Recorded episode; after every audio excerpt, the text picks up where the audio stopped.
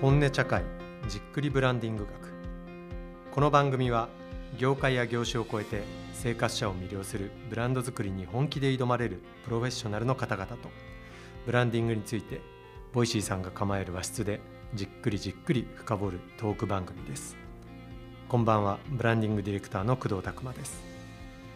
えっと本日も引き続きちょっと異例のこの謎テンションでお届けさせていただければと思います。大丈夫ですか、暗い。確かに暗いっていうかこう謎の独特な感じになってってますねこれね。え映像ディレクターの上出良平さんに来ていただいております。ーお願いします。お願いします。いやーちょっとここまででもういろんなお話伺えているんですけど、はい。あのもう亀井さんそれこそ音声もたくさんはいはいされてるじゃないですか、はい。でこの番組がうんもともとその始まった成り立ちっていうのも、はい。まあ Voicy さん今この Voicy さんのメディアで今こうやってお話しさせていただいてるんですけど、はいはい。なんか特にこうビジネス、まあ、 NewsPicks さんとか PIVOT さんとかそういう経済メディア系だったりってうんやっぱりこうちょっと短い時間にギュッとしてうんパーンとこう結論出すみたいなことが割とこう求められがちで。だけどなんかそういう話もあって当然いいんですけどまあそれこそ YouTube 耳で聞いてみみたいな方増えてるじゃないですか。まあ、そういう話もいいんだけど、まあ、正直そんな結論出ること少ないよねと、まあ、それこそ、まあ、このタイトルで言うとじゃあブランディングですって言ったら、ブランディングの答えがあるとかって言ったってまあないよねっていう、まあ、大体右往左往してで出してみてうん。で、まあ、どうだったかなとか思いながら、まあ、うまくいくこともあれば。はいはい。そういう本当はそっちなのに聞かざるのもうやめませんかみたいなうん。話としてちょっとやってる部分がありまして、はいはいはい。そういう意味でもですね、よく多分その成功の秘訣はとか、ハイパーなぜそこまで多面多面展開できてるんですか？みたいな。お教えしましょう わ、来た。答えないって言ってんのにう、う。ん逆張りなんで僕はあ、そうか。そう言われるともう無理やりにでもそう。じゃあ、お願いします。嘘で。すうんすいませんあの余計なこと言いまいしたやいやいや、もう本当ね。いや、なんでこう、この、なんかこう、ハイパーはこうだったとか、うん。まあ今それこそご一緒やらせていただいてるムーダはこういうことでみんなに見てもらえたとか、うんうん話じゃない、ちょっと、うん。いや、そこはなかなかうまくいかんよねとか、うんようなことも含めて、うん。まあ、本音でおいろいろ質問したいと。なるほど。いうようなところがあり、はい。ちょっと聞かせてもらえればなっていうことでこちょっとここから本音のクエスチョンということで確かに。いくつかうん。聞かせてもらえればと思うんですけど、まあ嘘ばっかついてましたもんねここまで今我々。あそう。うん2話にわたって。あ2話にわたって全部嘘。こっからは本当のこと言った方がいいってことですよね。線線引いた方がいいし、うんうん道徳的な方がいいし、もちろんですね、数字に大事だし、はい。つもうね全力を注いだ方がいい。そうですよね。だから視聴率取れないやつとかも一昨日来やがれと。存在意義がない、存在意義がない。うん、数字取れないやつはもう存在意義が存ない。在意義がないですね、数字取ってなんぼや。なんぼです。数字の世界です。そうね。01ですから。ゼすべ ては01。この世界は0と1で成り立ってもちろんです、ね。マトリックスの世界なんでそうね。だから曖昧なものとか。うん。そういうものとか分かりづらいそういうの いいのか悪いのか教えてほしい。そうね、パキッと教えてパほしい。キッとしてほしいですね。最短で答えが欲しい。あとお金が欲しい。うんインスタントでいきたい。もちろんですね,、ね。当たり前じゃないですか。忙しいんだもんみんな。そんな曖昧なものとか考えさせられましたとか何を言うてんねんと、なるほど。えー忙しいんだからみんな。そうね。うん。もうやってられんよと。はいはいはい。そんな、ね、もう10分かかるもんも5分で知りたいのに。当たり前じゃないですでか5分も2倍速したいのに。当たり前ですよね。そんな時代にどえらいもん作りましたね、僕らね。2時間半の。2時間半の YouTube。うけどやっぱり、だから、ちょっと冒頭の話に戻るかもしれないですけど、はい。だから亀井さんと仕事してて今日話聞いてはい。思いましたけどやっぱ毎回ちゃんと考えなあかんなってことかもしれないですねなんかね、うんうんうん。ちゃんと。だからもうお作法で言うとはいだいぶいろいろ良くないよねっていうところもはい踏むんだけど、はいはい。けど分かってないので踏むのとうんうん。分かってて踏むの全然違うじゃないですか,、はいはいはい。だから今回のも、まあ、まだ結論出てないんであれですけど、はいはい。まあ、これからもうどんどん伸びていってほしいなと思いますけど、うんうんうん。けどやっぱり、まあ、2時間半はいはい。だろう、なんでだと思ってたけど、うん。最後まで見てる人めっちゃ多いんですよね。はいはいはい。これ結構なびっくり具合で、はいはい。もう全然、まあ離脱当然多数多少いらっしゃいますけど、うんうん最後まで見切ってくださる方多くて、はいはい。なかなかだなえなんか僕のパッとし再生数だけ見た実感ですけど、まあ、1話だけ踏む人がダントツで多いのはまあそりゃまあそうですけど、そりゃそうですよね2話以降見てる人は最後まで見てるみたいな感じありますよね。恐ろしいですねうんありがたいですよね。うんあまあおもろいですからね。あれ。あ今映像あったらよかったな決め顔、うん。今の決め顔載せたかったなあれね、おもろいですよ。おもろいですね、ええあれはだって俺自分でも何回も見てます なかなかないわけですかなかなかない。だって編集で死ぬほど見てますから、うんまあね表に出したら見たくもないっていうのが基本的なんですけど、これはですね、結構見てます。もう奥様からリーク情報も僕の元に入っててはい。工藤さんとはい。本当にずっとニヤニヤしながら編集ずっとしてたんですよそうなんですよね。キャラキャラキャラキャラ笑いながら編集してましたね。おもろっつって。ねもう最高ですよね。大河君の熊の真似とかね、うんもっとあったんですよ。もっといっぱい使いたかったんですけど、僕も途中でね素材見たりしましたけど、えね本当はもっといろいろ使えるんでそうずーっとやってたんで、あれ。ずーっとやってましたからね。だからそういうのも使っていきたいわけですけど、はい、ごめんなさい、ちょっとそれいやいやいやそれすぎましたね。ええ全然全然でなんかそういうチャレンジだったりまあハイパーも今となってはうん。やっぱこう世間って怖いもんでうんうん。こう勝ち馬に乗っかるっていうのがあるじゃないですか、はいはいはい。なんかハイパーは今となってはうんうんなんかこうみんなすごかったよねとかっはいていうけど、はいは始めた当時はね、い。はい。そんなことない部分もああ、そうですね。たくさんあったと思うんですけど最初だってオンエア翌日僕呼び出されて叱責されましたからね。偉い人に。偉い人にう。ん。あんなのテレビじゃねえって言われましたからね。本当に。なんていうんですか？その当時サラリーマンですよね当時サラリーマンですね。ああ、そうですか、なんつって。すげえサラリーマンっぽい回答じゃないですか、ん、おかしいな、なんて。おかしいなっつっうんて思ってたのと違うものが放送されました。ちょっとその責任者に確認しますとか言って。自分なのに。ちゃんとサラリーマンしてますねえー、冗談ですよ。うんあのごめんなさいっつって。うんなんか思ったより危なかったですとかでも大丈夫、次は大丈夫ですって言って。いで毎回怒られるっていう。毎回ね毎回オンエア後に話が違うって言われて。はいはいはいそのそこからこうネットリックさんとかうん他にも展開していくっていう時の、はいはい。なんか一個のこうなんかターニングポイントみたいなものがあったんですか？こうここでこうちょっと抜けた感じというかうーん。なんですかね。でも、本当に恥ずかしい話ですけど、うんやっぱオンエア後に、まあ、ツイッターとかでガーッと話題になったんですよ。はいはいはいで、今お伝えした通り、オンエア翌日にの朝に偉い人に呼ばれて、テレビじゃねえぞ、こんなのって怒られたんですけど、まあ、その時にはすでに SNS 上でいろんな人が、なんだこれはって言い始めていて、まあそれこそ有吉さんがなんかうん。全然関係ないのにつぶやいてくれたりとか、あそうなんだ、はい。それ知らなかった。そうそういうところでいろんなところで火がついて、うん話題になっているぞってなり始めた時にだんだんとまあ局内の反応が変わるわけですよ、うん、なんかあれいいらしいぞみたいな、うんテレビええやんええやん。はい、テレビじゃねえって言ったけどまあそれはいい意味でだからなみたいな。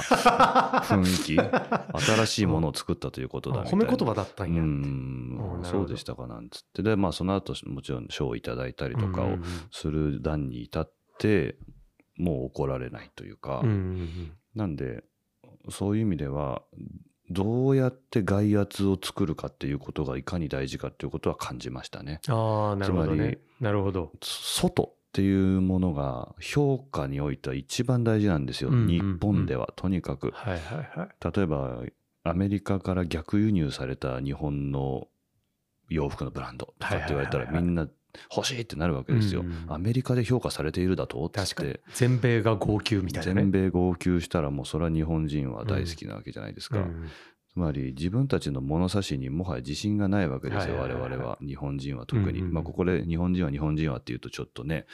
さすがニューヨーカー。さすがニューヨーカーっていうそういう差し込み方してくるわけねですね。そうそう。ちょっと嫌われますし あれなんですけど、うん。でもむそうそう引っ越す前から思ってたんですけど 物差し持ってないんですよね。うん。だから外からの評価をどうやって捏造でもいいぐらいに思ってますけど外の誰かがいいって言ったっていうことをきっかけにいろんなことが動き出すことが多いんでううううんそれをどういうふうに作るかっていうのはすごく大事だなと思いましたよ。けどなんかそこら辺のその感覚がすごい大事なのかもしれないですよね。なんかその、さっきおっしゃってたコアな部分とパッケージの部分で言うと、うんうんうんうん。その嘘でもいいっていうのは本当にもうパッケージの部分じゃないですか。はいはいはいだ逆にそのそれを真ん中の方に持ってきちゃったりすることが確かに多々あるような気がして、はいはいはい評価されるべく内容ちょっといじったりとか、うんうんうんじゃあアイドルさん入ってもらってみたいなこととか、はいはいはいはいそうじゃないってことですよね。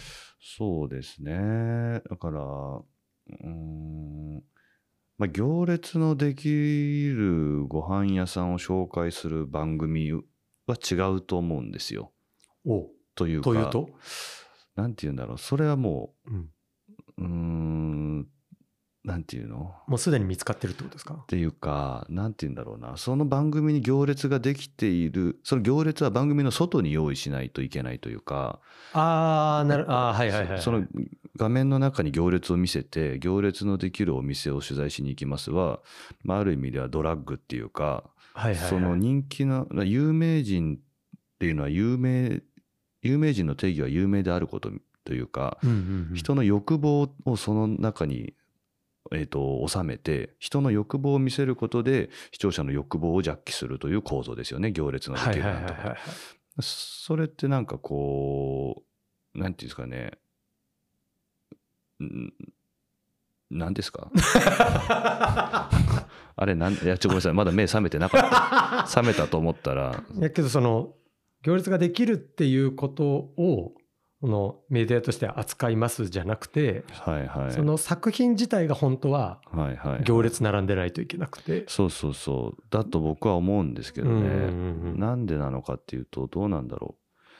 ちょっとウロボロス的っていうか、そのじトカゲが自分の尻尾食ってるみたいなイメージが僕の中にあるんですよ。あそういうこととしてると？はいはい。なんか、であのデキレース的な風に見えちゃうう。ん、その本当に存在しない、なんか仮想通貨じゃないけど、うんうんうん本当に存在しないものをみんなでありがたがってる。あーあようなーそうあ感じそういうことか。あなんとなく分かってきた気がします。だからその行列のできるご飯屋さんの先のメニューがカップ麺でいいわけですよ、多分その世界では何でもいいんですよ。うんうんうんうん行列が大事であって。そのカップ麺っていうか、そこの行列の先にできるメニューを本当は僕らは映像コンテンツとして作んなきゃいけないんですけど、それをあそれを諦めた結果、行列の方を取ろうとするっていうか、すでに人気のあるものを見せることによって皆さんに見る意味がありますよっていう番組の構造になってる。段階が一個手前に来ちゃってるっていうか、はいはいはい。まあ、チートなんですね、あうんる意味で。うんうん本当はそのうまい飯を作るっていうのが僕らの作り手としてのはいですね。はいはいはい行列を取るっていうのはものを作っていないに等しいっていう感覚が僕の中にあるんで。ななんでまあただその行列は人を引きつけるんでその番組の外に行列ができた時にそれをどう可視化してそのパブリックリレーションズに組み込むかっていうことをは考えるべきだと思っている。というのがその外部的な評価をいかに早く作ってそれを利用するかっていうのはが大事と話。なるほどなるほどなるほど。そうか。僕やっぱりそのさっきの境目の話に結局なっちゃうんですけど、はい。なんかどうしてもそれこそじゃあ上出さんをその異色のものを作るクリエイターみたいな見方すると、どうしてもそういうなんか大衆とか関係ねえみたいな、すげえもうなんかパンクロックでもうなんか全然アウトローだみたいな。風にばっか見ちゃってっていう風になるけどそれはそれでなんか思考停止な物差しだと思うんですよ。はいはいはい。そうじゃなくて、うん。今おっしゃってたみたいにいやむしろちゃんと危ないもの届けるために、のもっとあの世の中に関心無理やりでも作っていかないうんとうん。いけないんだみたいな、そのパッケージの大事さみたいなことはむしろ人一番気にしないととかはいはい。いうことが本当はあるわけじゃないですか。あります。なんかその二面性みたいなのがないとうんうんうん。なんか全然こう学びとしては薄薄っぺらくなっちゃうというかはいはいはい。逆にいろんな人不幸にしちゃうというかうんうん。神さん目指しますって言ってなんかやばいもんいっぱい作りましたみたいな、はいはい。あ怒りがちですしね ね、はい。きっと怒ってますよね。思っ。てますね。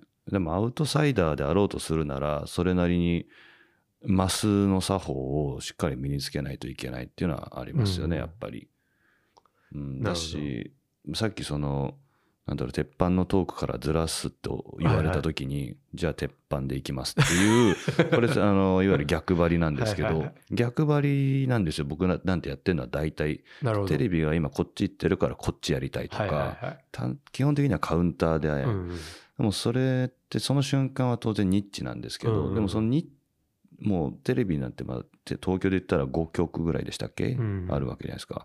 みんなが同じ方向向いてたら勝てないわけですよ、はいはいはい。だから逆張りの方が勝てるっていうのはあらゆる業界にあるわけじゃないですか、はいはいはい。ある意味ではそれが勝利し商売的な勝利の合理性があって、うんうんうんで結局どういうスパンでものを見るかっていうことにいろんなのが依存するなと思ってるというか空間的なスパンはいはい。時間的なスパン、はいはい。で時間的なスパンは過去をどういう尺度で見るかとか、うん未来をどういう尺度で見るか、はいはい。その逆張りが例えば短期的に数字今回はないかもしれないけど、うんうんうんうん。ここで逆張っとくことによって1年後2年後にはその逆がメインストリームになりつつあった時に先行者利益がありますよねとか、そういうものの見方は絶対あるはずなんですよね。だからなんだろう僕は割とアウトサイダーな立ち位置にはいるんですけど、うんうん。でもその中では割とメインストリームにいるっていう自覚はあるんですよ。本当のアウトサイダーではないっていうか、うんちゃんとマスの中のアウトサイダーみたいな、そこが自分のブランディングっていう意味ではん。割と重要なんですよね。うんはいはいはいはい。どっちもちゃんと分かってるっていう。どっちも分かった上でまあそうですね。僕は分野横断ををなりわいとしてるところもあるんで、うんうんうん。とにかく自分がいろんな場所の部外者になろうとしてるっていう。うんはいはいはいそれそうすることで自分の価値が保てるっていう、はいはいはい。でも部外者であろうとするときにはどっかの場所のプロフェッショナルであるっていう出発点がないといけないので、うん。そういう意味ではテレビ局におけるマスコミュニケーションのプロフェッショナルとして工藤さんがおっしゃったマスに届けるためにはこういう作法が必要ですよねとかっていう引き出しは十分に備えた上で、うんうん。いろんなところに顔を出してるみたいなのが僕の生存戦略なんですけど、いうん。そんな話じゃないでしたっけ？いやそんな話で全然大丈夫です。そうなんだじゃあそれ結果めちゃくちゃ良かったわけですね。テレビから始まって。は絶対良かったと思いますね、うん。が最初テレビに10年いたっていうのはもうとてつもなく大きな財産ですね、うん。なんかそれこそ今この聞いていただいてる方々の中に、まあ、同じくそういう見ちゃいみたいとかうん。思ってるような方もいると思うんですけど、はい、今今だったら何すればいいですか？若い子ってことですか、うーん。大学、まあ、高校出ましたとか大学出ましたみたいな子が、はいはい。なんでしょうね。でもなんかもちろんテレビ局に勤めるとかもねいいですよ、まあ枠が小さいですけどね。でも僕が大小さい。あの採用枠が小さいですけど大きな企業に勤めることが最近まあちょっとうんうん。ナンセンス扱いされてるかもしれないけど、やっぱいいと思いますよ、うんその巨大な客層に向けてものを作り続けるとかっていうのは,、はいはいはい本当に難しいことですし、うん。それはますその後仕事を変えて客の層を客客のサイズを小さくしても絶対通じるわけじゃないですか、うんこのマスコミュニケーションみたいなものはこ特にこの商売においてはこの作法知ってるか知ってないかは大きな違いですよね。いやそうですよね、うん。いやそれ尊いですよね。まあ僕も代理店出身だからなんか完全ポジショントークなだけですけど、うんうん。なんかやっぱあの、まあ、超天才とかだったら全然関係ないと思うんですけど、ん。僕みたいな凡人だと逆逆行きにくいというかやっぱりこうここから入ってってマスに広げる方が難しくてやっぱ最初に僕とかもドマスなところからうんうん。やってって、っていうところで今外出てっていうのでいうありがたみというか、うんうん。こっちの世界、まあ、さっきおっしゃってたマスも分かっててうんうんアウトサイダーも分かるみたいなことの分野の広さみたいな意味で言うとなんか新新卒っていうカードだけでうん。なんかどえらいでかい会社に入れるみたいなのは、はいはい。まあ、なんかラッキーパンチっちゃラッキーパンチですよね。いやものすごいラッキーパンチですし、まあ、そもそもその、まあ、ある程度名のある大学の新卒っていう条件持っている時点でもうとんでもない少少数ですからね、うんうん。ありがたい話ですよね。ありがたいもんでほとんどはそうじゃないわけで、うんうんそうですよね。なんかそのメディアの環境っていうのも、まあ、どんどん変わるじゃないですか。はいはい。亀井さん僕同世代ですけど、うんまあなんとなくこう入社する時ぐらいから、まあなんかそのまんまじゃないよねっていう感じ、うんうん。まあそれこそもうツイッターとか黎明期うんうん。で、まあ、震災あってみたいな年で、はいはい。でまあそこから10年15年経って、うん。まあ、やっぱり柄っていろいろ変わってる部分もあって、うんうん。まあけどしぶとく変わってない部分もあって、はいはい。みたいな中でなんか亀井さんは今、まあ、外に出てはい。で物理的にもあのニューヨークとか、はいはい。まあ、世界もっと見てるって中でなんかこうこれからの、まあ、とはいえ亀井さんが何か表現するときは何かしらのメディアに、まあ、はいはい。講義の別にテレビとかだけじゃないかもしれないですけど、いろんなメディアと一緒に作っていくってことになると思うんですけど、はいはいはい。亀井さんにとってのこうメディアっていうのってなんかどんうなん存在になるんですか、メディアね。うん、常になんか歯がゆいとこありますよね。歯がゆい。つまり結局プラットフォーマーが強すぎて、うん。今回のそのムーダも、うんうん。やっぱ YouTube に上げないといけないんだよなみたいな そうねことにやっぱそうないるわけじゃないですか。藤ありましたよね。ありましたよね、なんでこの後に及んで俺は YouTube に上げなきゃいけないんだみたいな、うでも確かにどう考えたってそれ以外にに置く合理性がないよなとかうんってなるわけですけど、そうですね。だからそう考えるとテレビとかやっぱ発明として偉大ですよね。いやテレビねというプラットフォームはものすごいことだとね思いますね広告ビジネスで無料であんなのね、うん。みんな見れるみたいな。はい。なんで歯がゆいですよね、うん。だかといってねメディアを一から作るっていうのはなかなかうのね、ん。メディアというかプラットフォームをプラットフォームね。一から作るっていうのは並大抵のことじゃないですし、うん。うん、そういう意味でやっぱ文章とかの方がその出せるプラットフォームがたくさんあるじゃないですか、はいはいはいはい。幅があるんで、うんうん。映像だったらもうテレビか YouTube か、うんうん。みたいな。はいはいはい。ビメオか？みたいな そうね。こと。クロクロート微妙。そう。なんで、文章だったらねいろんな出し方がはいはいあります。チンでもいいしとうんか、ノートでもいいしとはいはいかはいいろいろねあるんでなんかそこに今はちょっと羨望の眼差しというかなるほど。うん文章の可能性、テキストの可能性。やっぱコントロールされずにいたいわけじゃないですか。なるほどなるほどう。んどうしても Google のアルゴリズム。に依存せざるを得ないわけまあですよね、そうですね。今映像だ使うと。限りはね。はい、その時にじゃあこういう文言をタイトルに入れないといけないとか、うんうんそういうふうになってきて、うんうん。だんだんこうやっぱり窮屈さをうんうん。にねなんかその、それこそ、ゆまあ、これ別に YouTube 名指しでの YouTube だけの話じゃないですけど、うん。なんかそのさっきのマスのお作法とか、はいはい。なんかそういう作法の賞味期限がすごい早くないですか？なんか。うん。もう回転もすごい早くて、はいはいはい。パキッ、まあ、それこそだから思考停止の方にこう引っ張られがちっていうか、はいはいはい。こういうサムネ使ったらいいんですとか、うんうんこういう尺ですとか、はいはいはい。この画角ですとか、うんうんなんかももう少し緩やかだった時代って、うんうん。もっと試行錯誤あったと思うんですけど、確かに確か鉄に板があっちゅう間に決まって、本当ですよね、うん。それをやるかやらないかでもう明暗がしっかり分かれちゃうっていう、うん。つまんないですよね。ね。シンプルに、いや、そうですよね。うん、でそうで賞味期限がどうやら早いぞっていうこともみんななんとなく気づき始めて、うん。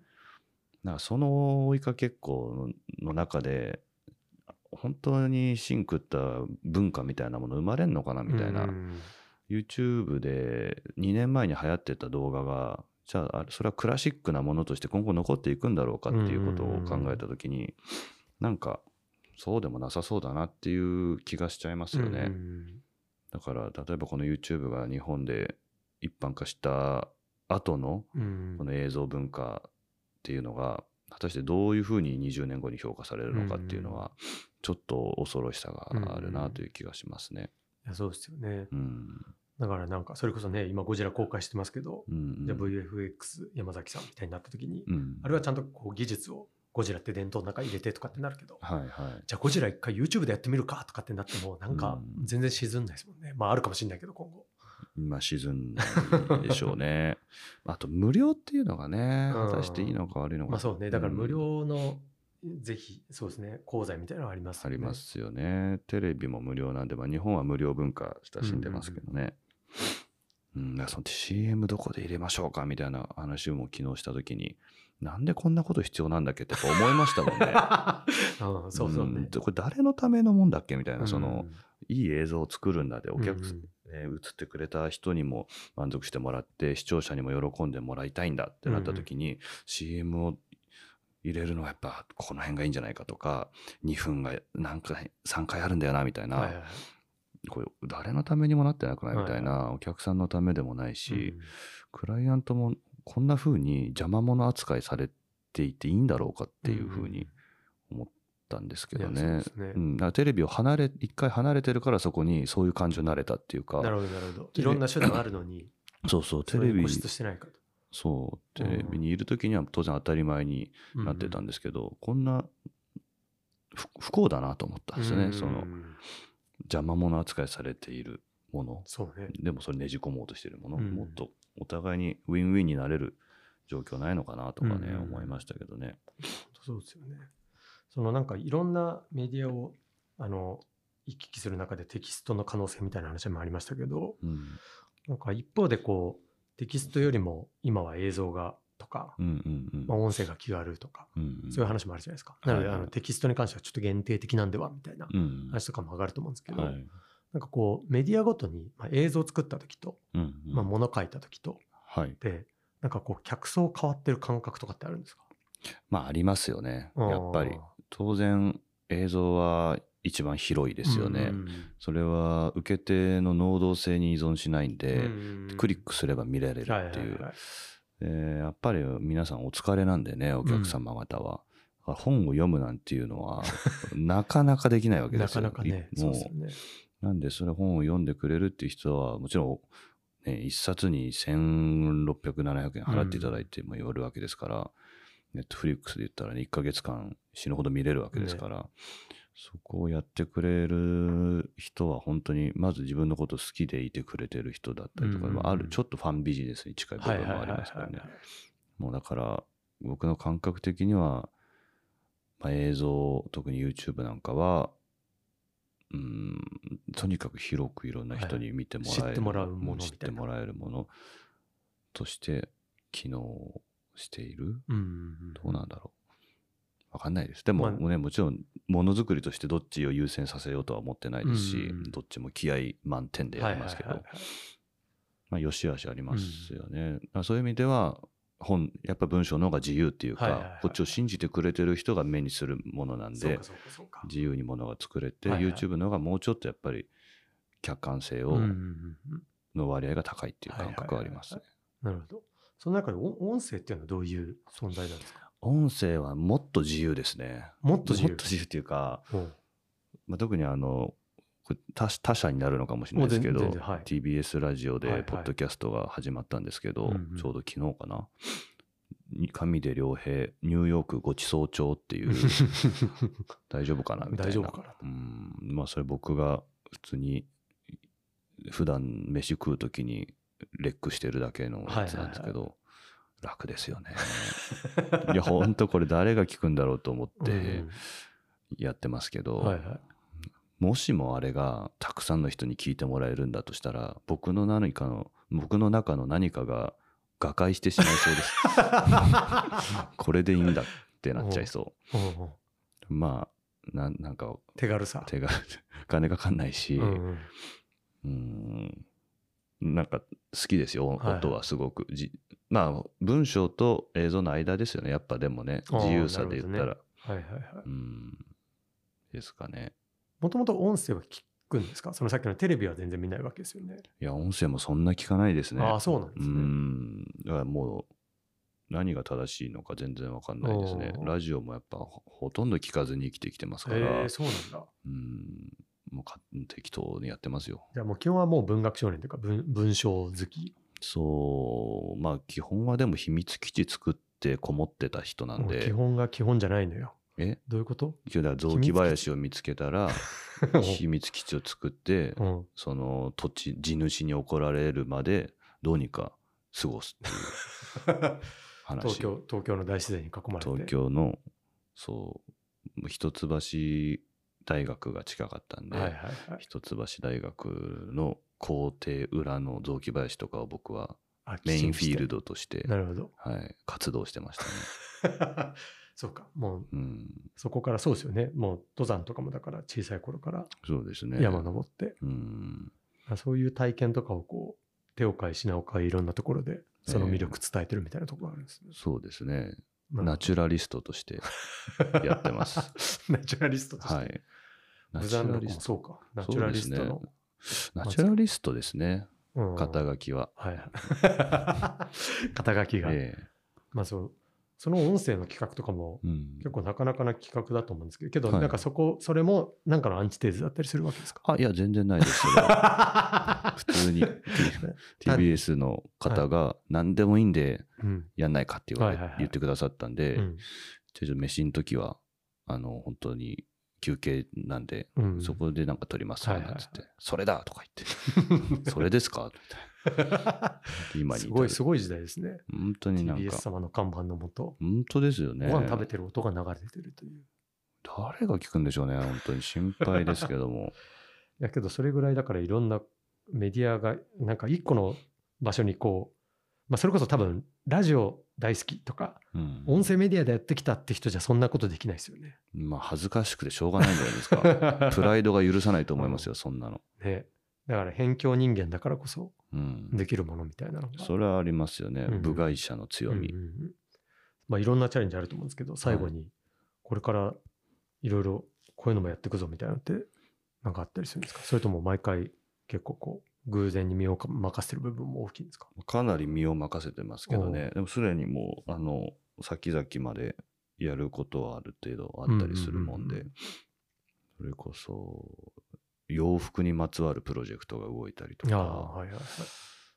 あとは、まあ、文章の話もいろいろ進んでたりとか、うーん、まあ、大きな映像の企画みたいなものもありえますけどね。うんうんうんうんちょっとは話があったりとかほ、まああとはニューヨークでなんか、やっぱ、ニューヨークにいるからできることをなんかやんないとなとか思ってますけどど。ね。そうですね。うん。そんな、そうですよね。だから、まあ、これからどう、ニューヨークもどれぐらいいらっしゃるかもわかんないっていううん中で、はいニューヨーク的なものも。じゃあちょっと Voicy さんの企画で行くしかないですね。ギャラどんなもんですか？ニューヨークロケするしかない。うん。そうねちょっと、じっくり。ちょっとギャラどんなもんですか？どんな話よ。ニヤニヤしてるじゃないですか、担当者の方が。よっぽどいいんででしょうね、これ。